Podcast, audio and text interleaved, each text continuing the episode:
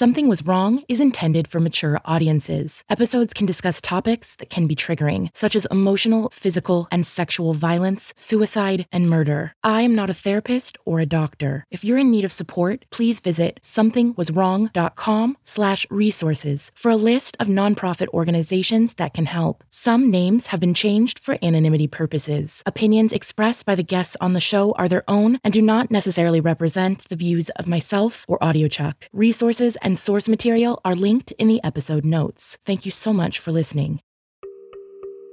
The National Coalition Against Domestic Violence reports that up to 99% of domestic violence victims experience economic abuse, and finances are often cited as the biggest barrier to leaving an abusive relationship.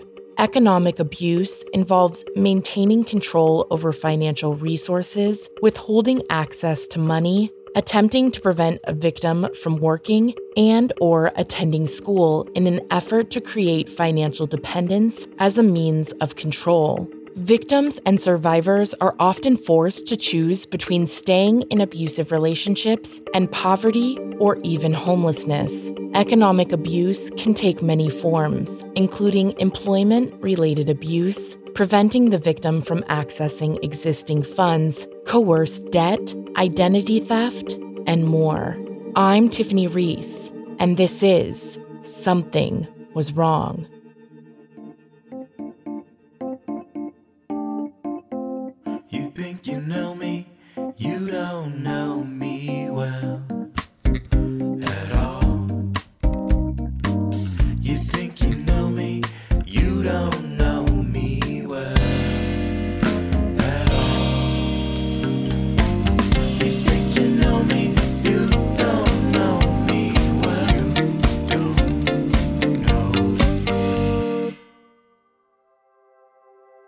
My name is Emily, and I met Cody really kind of through a mutual friend, or it was really a reconnection on social media.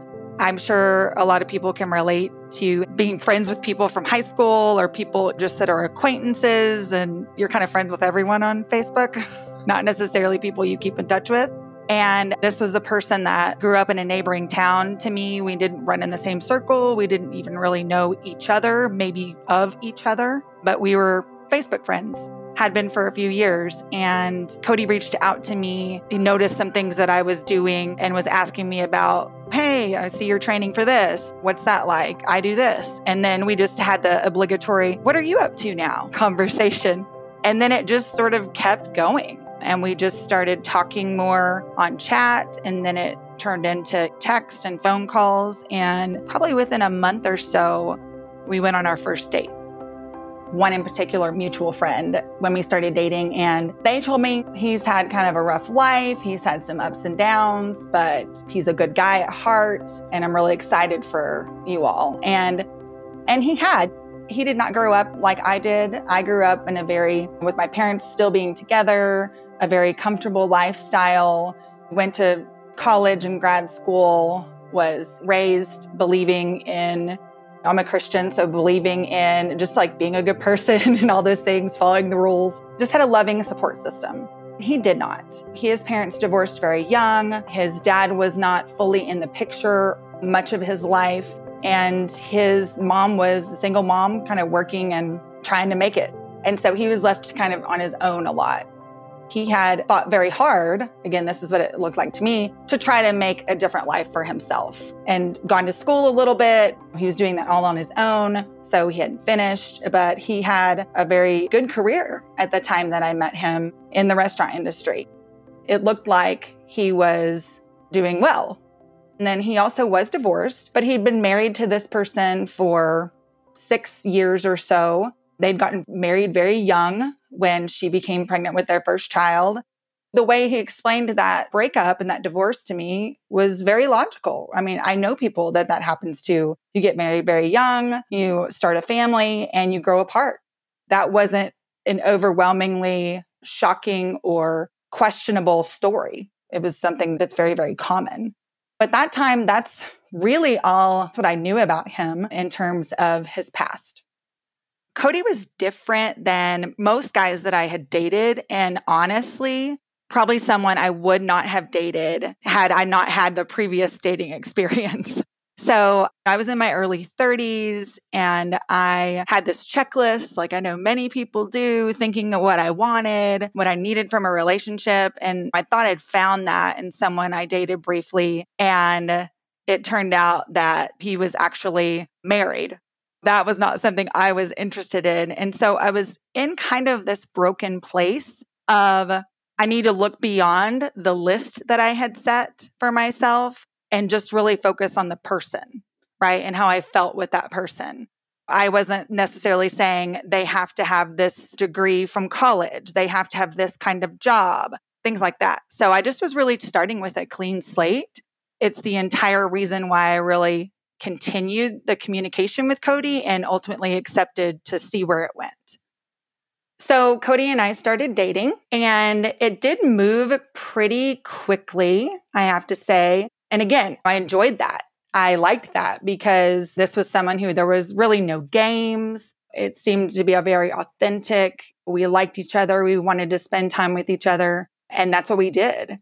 Really quickly, we started being serious. And he actually was divorced and had two children. And I met them pretty early on, which now being a mom myself and looking back on that, that probably should have been a red flag.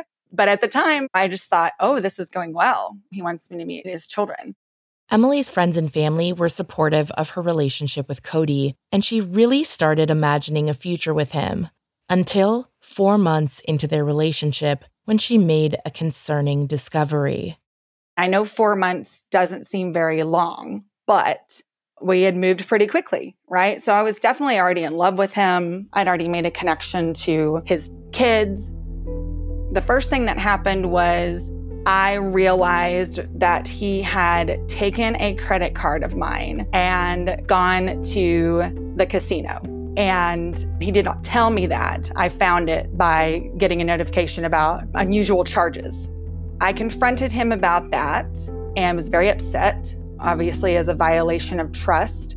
And he told me that he had a gambling problem. And he kind of walked me through that and apologized and whatnot, we basically decided to work through it. I thought long and hard about that.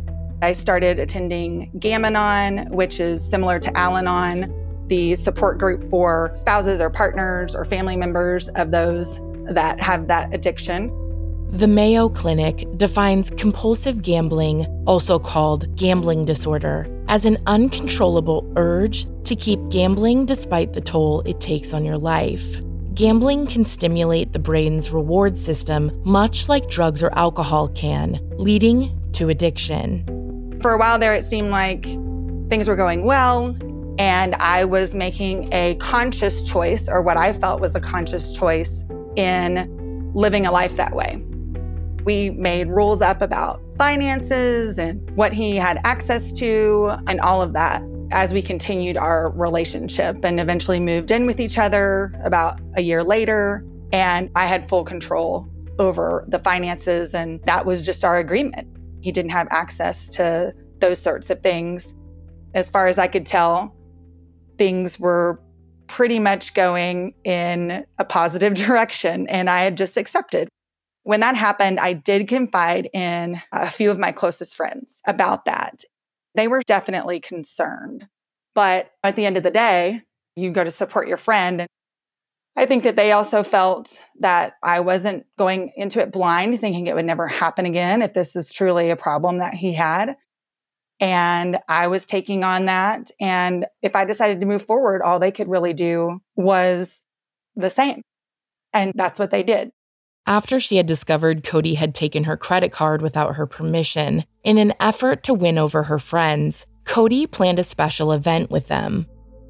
He, on his own, reached out to those friends and had dinner with them to assure them that he took this seriously and he was doing the right things to avoid hurting me again.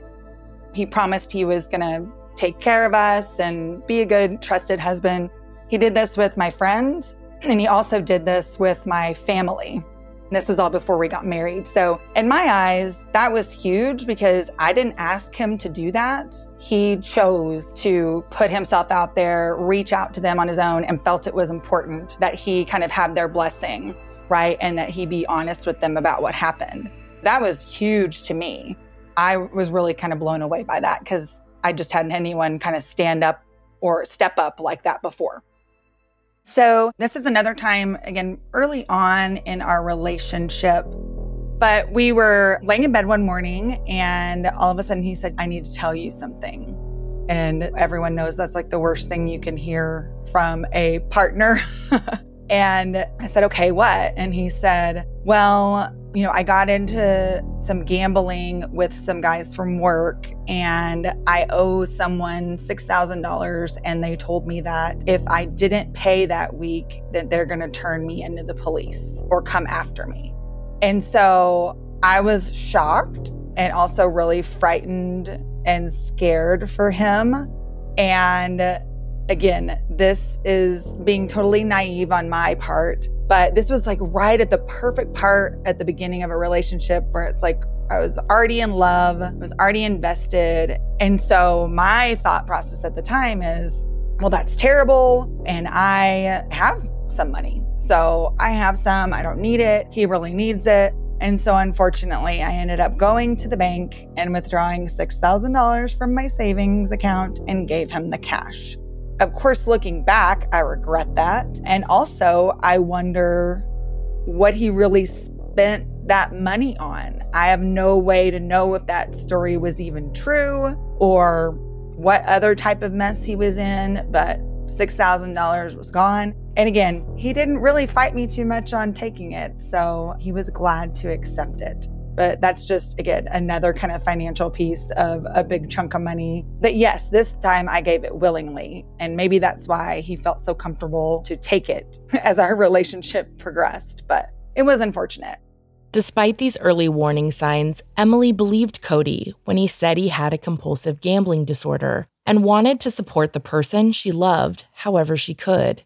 After we got married, again, it seemed like we were on a good track. And slowly but surely, especially after we got married, things started to change. And he started to just not behave the way that he had previously. So it really almost was like a switch. We started not going to the Gamblers Anonymous meetings and whatnot he started telling me, I really don't think that that's the problem. You know, I like doing it, but I'm not addicted to it. So I really don't think that's helping me. I just need to be better about understanding finances and how to manage my money. Because again, one of the things that happened when he stole my credit card earlier on was gambling, but then also was when he showed me kind of his financial status. It was horrible. He had no credit. He was late on bills it looked to me like it was a money management problem. And so that's why I took everything over. And so he was kind of sticking to that story. And then slowly things started happening like he was supposed to be responsible for the child support that he paid for his other children. And then I found again a charge on a credit card for that. And so um, I took that away and said, okay, no, I'm going to be handling that because you're supposed to be paying that out of your pocket, not putting it on credit. That was another slip up that, of course, looking back was fairly large. But again, we were married at that time. Following their wedding, Cody began to tell Emily that he was unhappy in his career. And after Emily became pregnant and had their son, he suggested to her that he should quit his job and become a stay at home dad. But I was hesitant because that put all of the financial burden on me. And I was absolutely the breadwinner. I made more money, but I was confused of how he thought we were going to sort of live the same type of life without that income. He really was using the argument of daycare is so expensive and we could be saving that money and spending time with him. we were doing our research about it, and he was sending me his business case and Excel files about how this would work. I was still hesitant to do that, but he ended up quitting his job sort of before we had really finally decided that that was going to happen. And then we were left there and had to start down that path. That was difficult, but I had returned to work. I was the breadwinner. We had a baby at home. And so I just went with it. Not that we didn't have our fights, but I just went with it and said, you know what? Maybe this will work. He'll be happier. So in our marriage, and this was at the point where, again, I hadn't found out everything yet. He was supposedly driving Uber. He was staying home with our son, and he would go out and Uber in the evenings, especially on the weekends. Obviously, is where there's more traffic. He gets more money and so on and so forth. And it's about 2 a.m., and I am dead asleep in our room. And all the kids are there. Everyone's been asleep. He's been gone all night. And he comes through the door, kind of wildly opens the door and comes charging into the room, scares me to death. I wake up, and he just throws himself around me, like throws his arms around my waist and is laying his head in my lap, and he is just uncontrollably crying.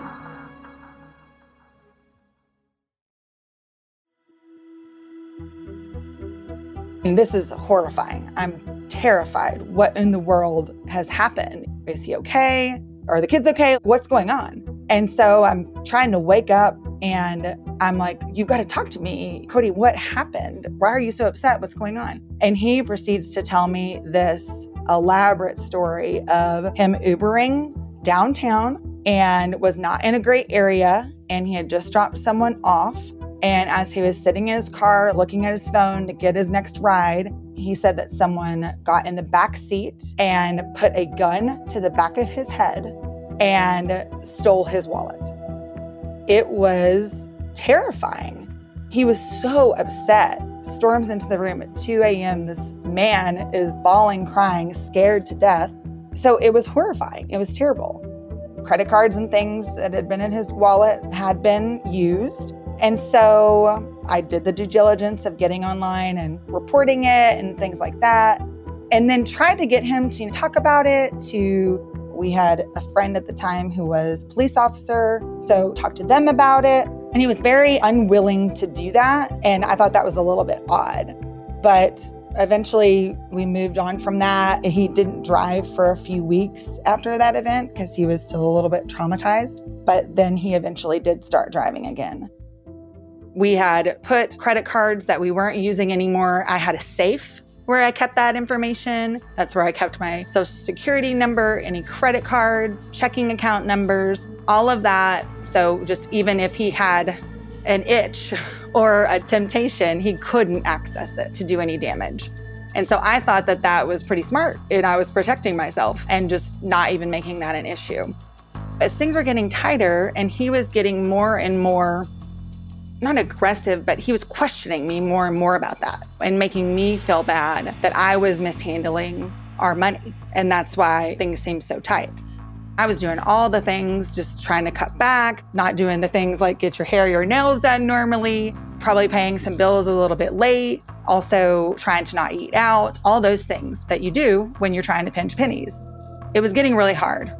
As they continued to struggle financially, Emily started to feel a lot of pressure they had a child and a mortgage to take care of, and she was worried she wouldn't be able to do so alone. One day, I finally said, okay, I'm going to go and apply for a loan just to help with consolidating debt. There's no reason to pay all the fees and whatnot on different credit cards. May as well just consolidate it to a very low rate and work that down. That was my plan. And I went online and I did that. And then I got denied immediately. I was so confused because I have never been denied for anything like that. I've always had a credit score of 700 or above. And then when you do get denied, for those of you that don't know, it does show you why. It was revolving debt and credit score. I was like, what are they even talking about? Again, at this time, we're not even using credit cards. So I just couldn't believe it. I was able to then obviously dig deeper. And I went on and I ran my credit, and it was in the low 400s, maybe even lower. I honestly can't remember, but it was drastically, cripplingly low. I was just shocked. Then I go through page by page of that credit report and realized he was spending money on the credit cards I didn't think that he had access to that were locked in a safe. Still don't know how he got them. He was stealing my mail and writing out the checks that credit card companies send you for cash advances and hiding, obviously, financial information from credit cards and things like that from me. And then he had opened maybe two credit cards and a loan using my information, which meant ultimately I realized he'd stolen my identity. I remember just sitting there. I was so shocked. I was in absolute disbelief. One, because how could my own husband do such a horrible, deceitful thing to me? And not just to me, to our family, including his other children. Also, how the hell did he get all this information?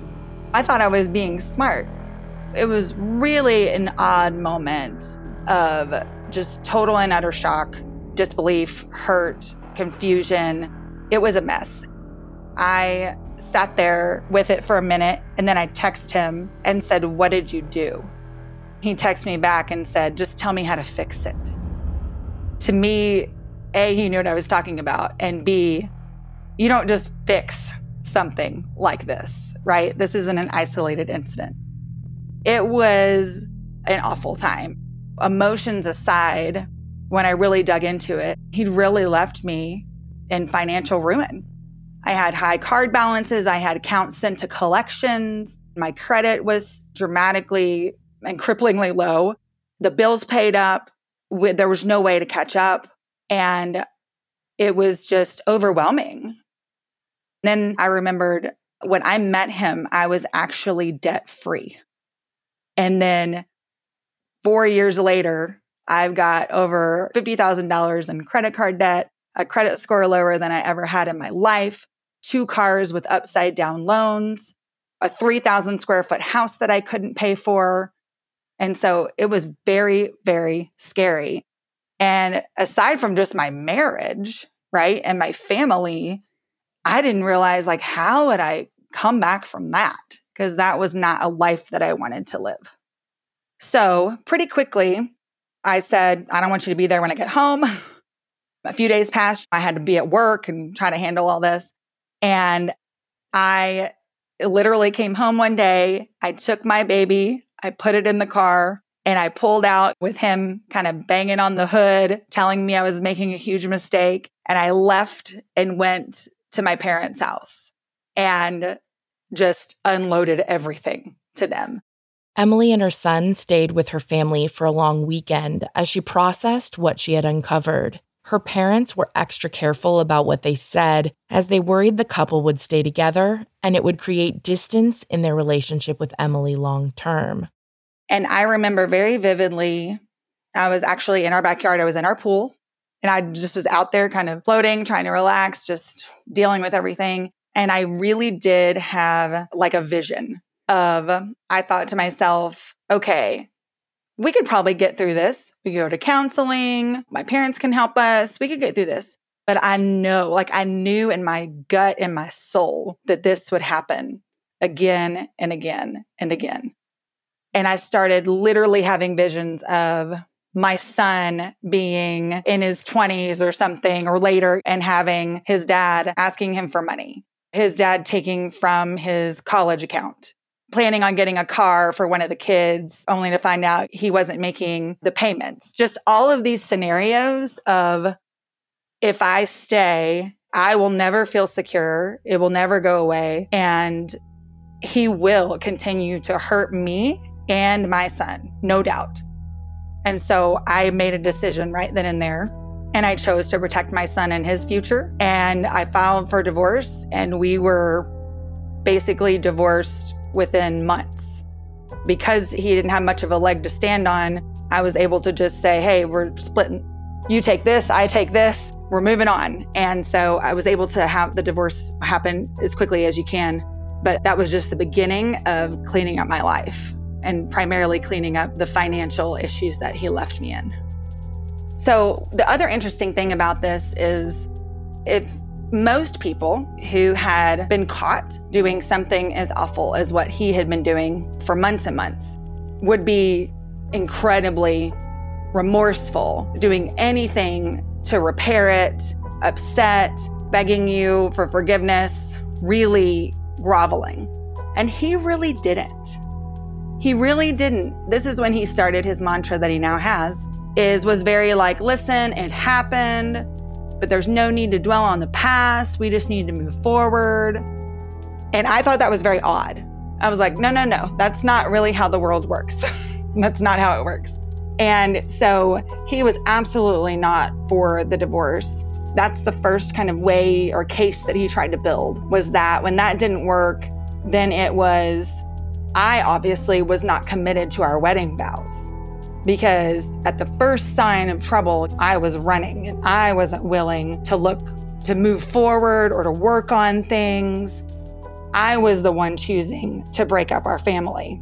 And he was very, very clear about that. And still to this day, will say the reason that we got divorced was because it was my choice to not work on it. And so, yeah, that was kind of a first glimpse where really kind of the light bulb went off that I was like, something's not right here. This is so weird. Like, who does this when they do something so awful? Just tries to brush it off and blame the other person. But that was just the beginning of that behavior. but I did have my light bulb moment then and then was a little more prepared for what was to come. As Emily dove into their financial records, Cody's behavior made even less sense to her. He wasn't spending money on anything of real significance or need. There was a lot of online gambling charges, which, again, in looking at when those were made, was mostly during the day when he was supposed to be home parenting my son. So that obviously didn't sit well. There were also things like one of the credit cards that I didn't have, that I didn't think that we were using, that was in the safe. There were a few of those. One of them he'd connected to an account at Chick fil A, the other to an account at Whataburger, and was using that to eat every week. And I'm talking like this is an individual who ran up $800 at Chick fil A in one month for just himself. So don't ask me how that adds up, but that's what it was. and it was just like, here we are, I'm at home. And literally, my friends always remind me of this. I mean, I literally one night warmed up a can of black beans, a can of black beans to eat for dinner because I was trying to wait to go to the grocery store and not order in because I was waiting until the end of the week when I got my paycheck and trying to stay on a budget. And he was clearly going to fast food restaurants for every single meal, while that's how the rest of us were eating. So it just didn't make sense. And then there were random charges of diet pills or just the most random things. It wasn't like he was going and buying like a TV, right? it was these little things that just were so just didn't make sense. And then the only access to anything he did have was again, he didn't have access to my debit card, but he did have a Target card because he was the one that would go and do some of the grocery shopping and stuff. That was one of our deals when he decided to stay home. And I noticed there, and again, you have to dig a little deeper because you get your balance. You can look at your Target card and see the total number amount that was spent. But then if you go to your bank statement, or maybe the other way around. You have to look somewhere else and then you can see exactly what it was. And he was getting $40 cash back every single time he went to Target, which was multiple times, sometimes in a week. It wasn't like he was going and spending $200, but I mean, he would go and buy like a candy bar so he could get $40 cash back. As she dug deeper into their records, she made another telling discovery. He was supposed to be driving Uber while he was that was another part of the deal of him staying home was all right well you need to drive uber to cover the child support for your other children and bring in some income as well. And so he was going and doing that on weekends multiple nights a week leaving me with the other kids and kind of handle things at home but that was the deal. And i found out when i was finally able to get his information to log into uber that he hadn't been driving for six months but he had still been leaving the house like four or five times a week in the evenings. But the other frustrating part was as I was uncovering things, I would confront him and I would say, You need to just tell me everything that you did, right? Like, forget it's already done, we're done. But like, if I can have to, I have to figure this out so I can clean it up. You need to tell me everything so no more surprises happen. And every single time, without doubt, he would say, That's it, that's it, that's last one. I promise there's nothing else. And every single time. And it might be months later, right, that things would pop up.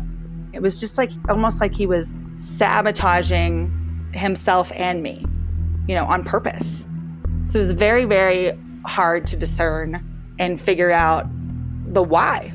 Not only did Emily continue to discover more identity and financial abuse, she learned that some of Cody's past stories had been fraudulent too. Remember that carjacking incident he told her about? Well, after we divorced, he eventually admitted that it was a complete lie. And what he replaced the lie with was that he'd been at an underground illegal poker game and had basically lost and had to give them everything. At this point, I have no idea what is even true. is that true? I have no idea. I never had anybody or even thought that anyone could make up such an awful experience to basically get out of something else that they'd done. And so it was really kind of one of the bigger moments where I recognized how far he could go, what he was willing to do, to lie about, to perform and act about something that was absolutely false just to get me to feel bad for him and to not pay attention to what was actually going on, which was he was clearly still using cards or stealing money in some way. Because Cody was refusing to divorce, Emily's lawyer's first recommendation was getting him to move out of the house. And he wasn't working at this time. And so basically, I had no money, but my parents said, okay, fine, we'll pay for two months of rent for him to get an apartment and get out of the house. We'll pay two months of the car payment and his bills. So just like, hey, here's two months for you to get another job and start making money again. And so I believe that's very generous. And knowing everything that we know now, we would have just kicked him to the curb. But at the time, I still wasn't fully aware of who he really was.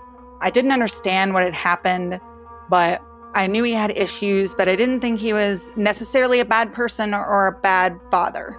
And so I also did things like, I mean, we had a huge house, so I gave him everything to furnish an apartment, everything.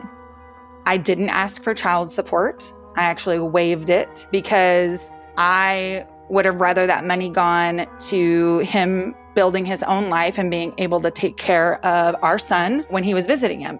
And then we had just this standard custody agreement of every other weekend kind of thing with overnights and joint conservatorship. Because again, at the time, I mean, yes, he had done something bad to me, but there wasn't really anything legally that I could do or that we were going to be able to do to have a different type of custody agreement. I was still stuck in my giant house that was empty I used to call it like the cemetery, basically, because there had been three other people in this huge house and rooms were empty and things were gone, but I couldn't move because I had terrible credit. And so, even though paying off things and doing the things that you do to improve your credit, that takes a long time. So, I couldn't buy another home without that. So, I was dealing with that, but rebuilding it was very difficult to transition, as any divorced parent will tell you, from seeing your child every day to having to send them away for a few days and whatnot. But those were all struggles. I was moving on. And then I was just so not prepared for what happened next and what I would come to know about my ex husband and the father of my only child.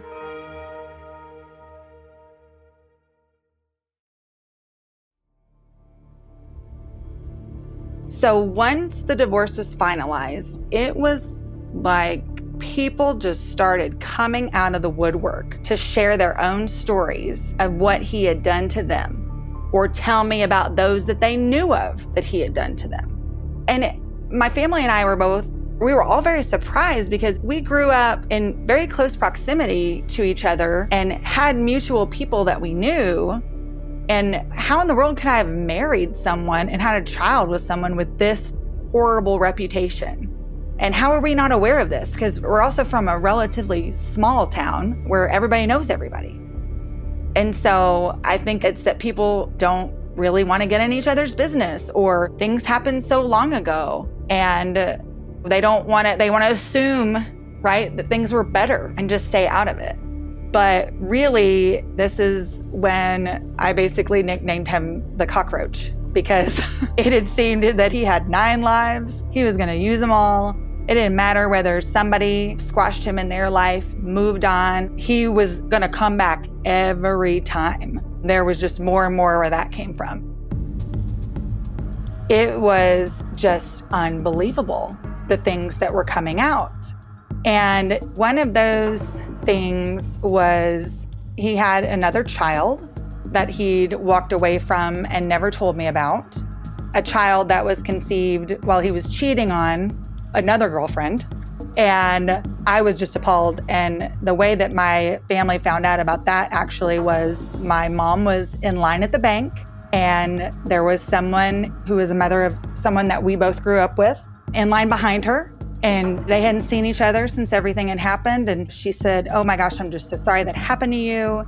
And she was sort of like, I never liked this person. He used to steal from me, even when he was a kid.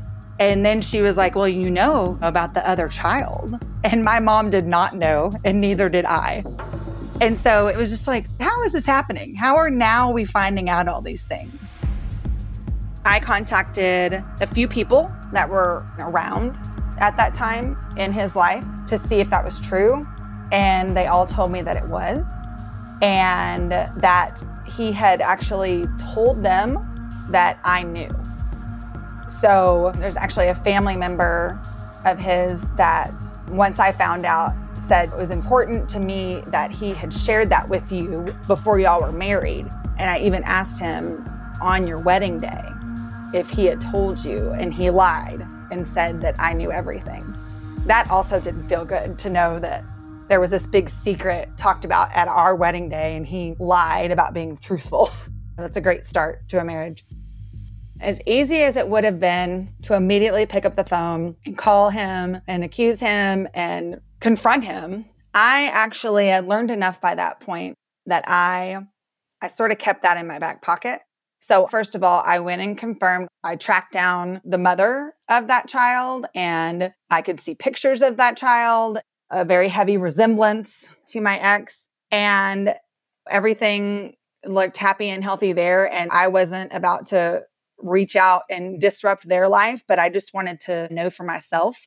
And then I kept that information and did not confront him with it until I had taken it back to court to adjust our custody agreement because it was a piece of information I felt like he couldn't deny or talk his way out of in that current conversation about children and character and things like that. So when I did confront him he first tried to act like he didn't know what I was talking about. And then I said the child's name, and he was very taken aback that I knew that. So then in the moment, he tried to talk it out like, no, it didn't end up being mine. She lied and I didn't walk away from it and blah, blah, blah.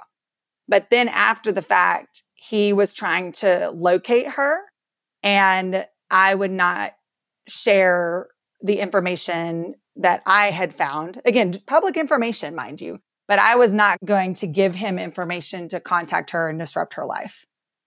So he initially denied it and then he basically admitted it, but said that she pushed him away. It wasn't him that walked away from his rights or that relationship. So just more lies.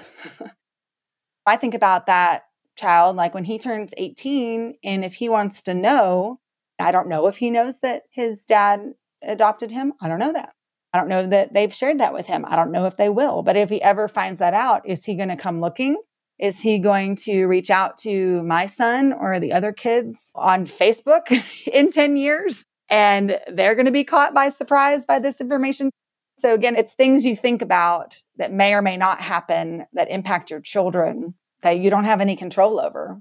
So, it was interesting, but I did sit on it for a long time. I've learned to be patient with certain information that I could use for leverage when I needed. There was a story from a family that had paid for an engagement ring to another person that he was engaged to before myself and his previous ex wife. And they had paid for that. And he ended up, the relationship ended. I'm not sure what happened, but he skipped town and pawned it.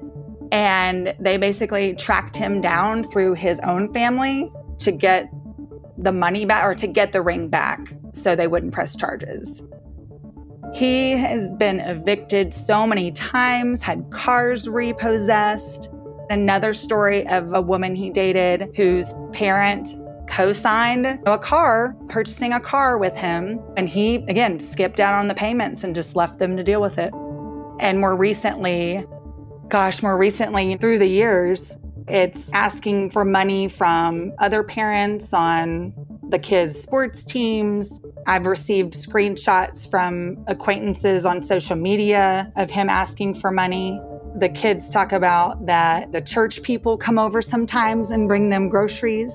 And just all of these things that are just show me that he's continuing to kind of spread this just I mean he just is taking advantage, taking advantage I mean, he's been doing this for 20 something years, his whole life. His whole life, he's been taking advantage of people. One of our mutual friends that had originally told me he's had a rough life, but, you know, I really think things are better and he's grown a lot. That was an individual that Cody had stolen from him multiple times over those 20 years, and he always forgave him. And he didn't share that with me up front. He was trying to think, oh, well, the last time was six years ago. Surely this guy has grown up. It was sickening, honestly, to see really who he was and really that he also wasn't going to change. Because I think I had this hope, maybe, when we split, that he could be different and that he wanted to be different. But he never will. And that's something that, you know, you learn to just to just accept. Throughout their divorce process, Emily grappled with whether or not she would press legal charges against her ex for stealing her identity. I was back and forth, back and forth. And then all this came out, and I was like, you know what? Everybody's sort of passed the buck. And I'm not saying that as anybody did anything wrong because you're in the moment and you want to be done with a person and you move on and you don't necessarily know, right, the trail of damage that he's left behind. But now that I had this, I was like, someone has to try to stop this person he's just destroying people. And I just really wanted to hold him accountable. And it was unsettling to me that he could continue doing this to more people, including my child. So I did it. I got all my evidence together because I had evidence of he admitted to everything he did. He didn't try to lie. He absolutely admitted to all those things and that that I did not give him consent. So I walked in the police department, I filled out my report, I provided them with piles of evidence, and I felt a huge relief and like a weight off my shoulders. I wasn't going to let this cycle continue. I was going to do my part in stopping it. After filing her report with the local police, Emily received a phone call from the investigating detective. He was annoyed, to say the least but he basically treated me like how I see in television shows and in movies the way that sometimes abused women are treated by the police. You know, why didn't you press charges earlier? Why didn't you leave him before? Why did you marry him? Just all these questions, again, kind of putting it back on is this my fault?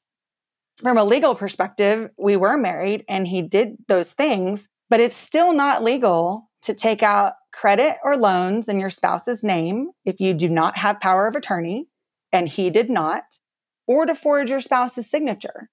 I can't get him for getting $40 cash back at Target. We were married. I get that. Despite all of the evidence she had presented to detectives, including letters from Cody admitting his wrongdoings, Emily was told the district attorney wouldn't take the case to court. And the detective eventually summed it up and said, you know, it just sounds like he might need to go to Gamblers Anonymous. And I was just like, you don't get it. You just don't get what this person is going to continue to do. He's stolen from employers and It's always scared me that he, in his line of work, has access to people's social security number, bank statements, because that's all things that you fill out on paperwork when you start a new job. And so it's really scares me to think about how much damage he has actually caused to more people and businesses than I can imagine. In an attempt to help Cody, Emily's parents not only agreed to help pay the first two months of his rent, they also said they would help pay his car payment for a few months so that he could get a job. Well, an issue came up because the cars were in my name. And so the only way to transfer that to him which is what I wanted to do, was to transfer the title, which they wouldn't let me do because they don't let you do that to somebody who's in bad financial standing. So I was sort of stuck with this. So during that, instead of just taking the very generous things that we were giving him, he actually pushed back and said that the current car he had was really too small because he's a pretty tall guy. And really, he wanted this car. It was just like, okay, this person's not even acting sorry and they're getting all of this help and they're going to be picky and request a bigger car. And so instead of paying the payments, we actually paid for a down payment on the car of his that he preferred. Another aha light bulb moment of like, this is not the way most people think about things like this or would handle a situation that this person is not just tucking your tail, right? Being picky or choosing things that are more expensive than they're actually going to be able to pay for. So, pretty quickly after everything happened, in terms of the divorce and what I uncovered, I actually reached out to his previous ex wife and said, I'd really like to meet and talk because I'd really like to understand what really happened with your divorce. After speaking with Emily, she suggested I connect with Cody's first wife, Vanessa, and you'll hear from both of them next time on Something Was Wrong.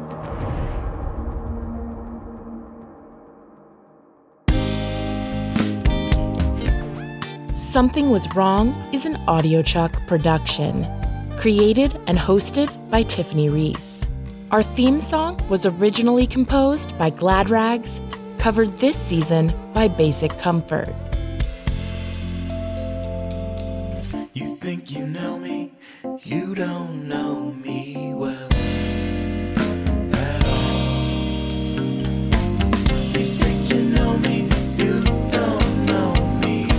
So, what do you think, Chuck? Do you approve?